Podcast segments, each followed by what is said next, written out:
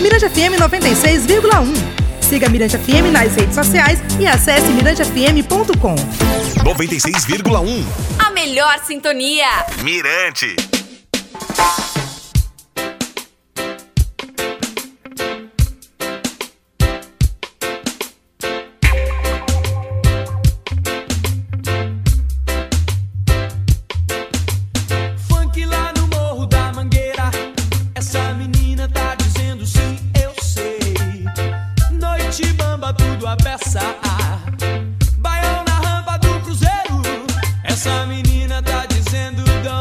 Bom, o podcast plugado do Mirante FM traz como assunto né, o debate gerado aí nas redes sociais sobre o momento de um artista se retirar de cena, aproveitando aí o anúncio da desativação da banda mineira Skank, previsto para o fim de 2020, após a banda percorrer o Brasil com um show retrospectivo em turnê eh, de despedida intitulado aí 30 anos.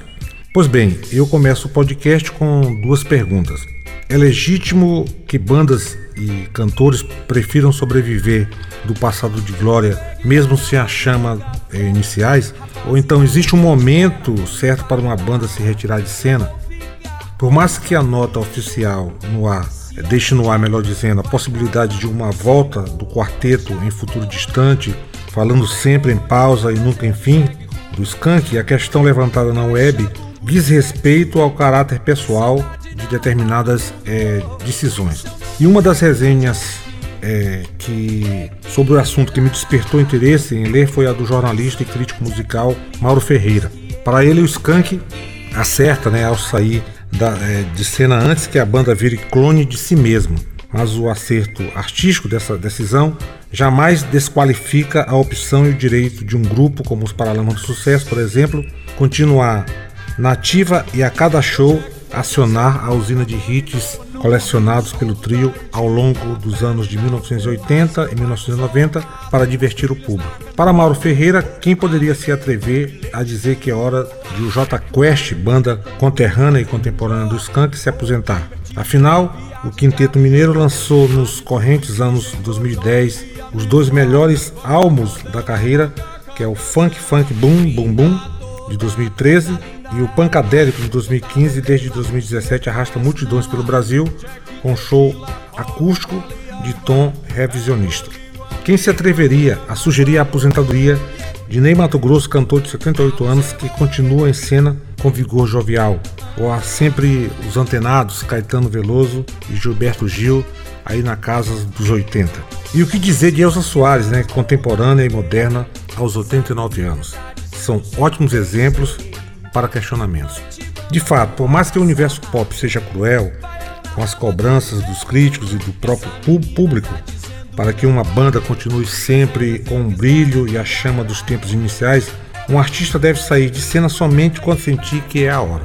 E cabe tão somente a ele, o artista, determinar qual é esse momento e mesmo se haverá esse momento.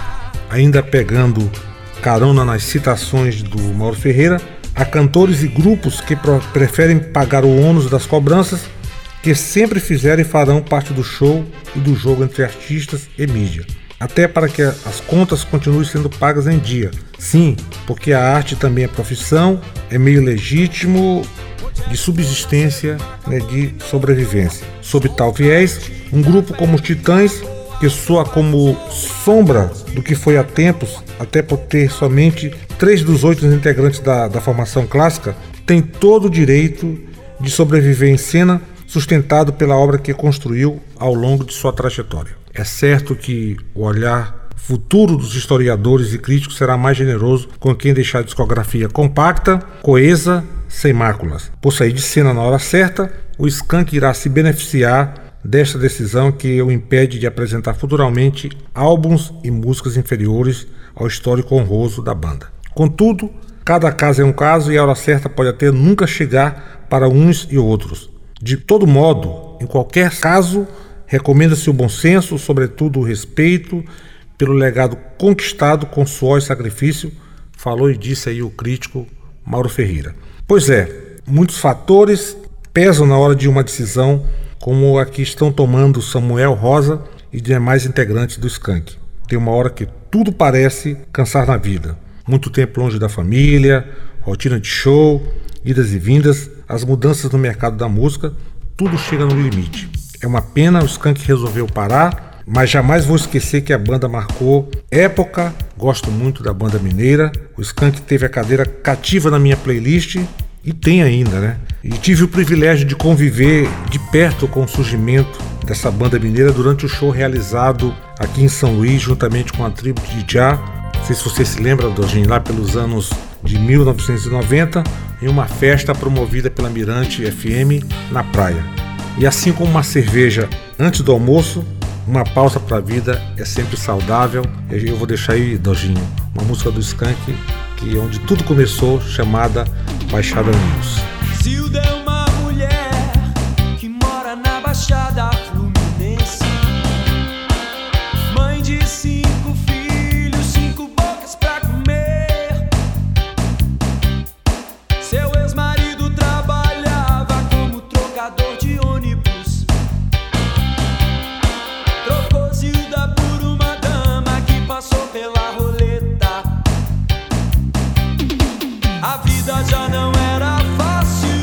Mirante FM 96,1. Siga Mirante FM nas redes sociais e acesse mirantefm.com. 96,1 FM. Mirante FM.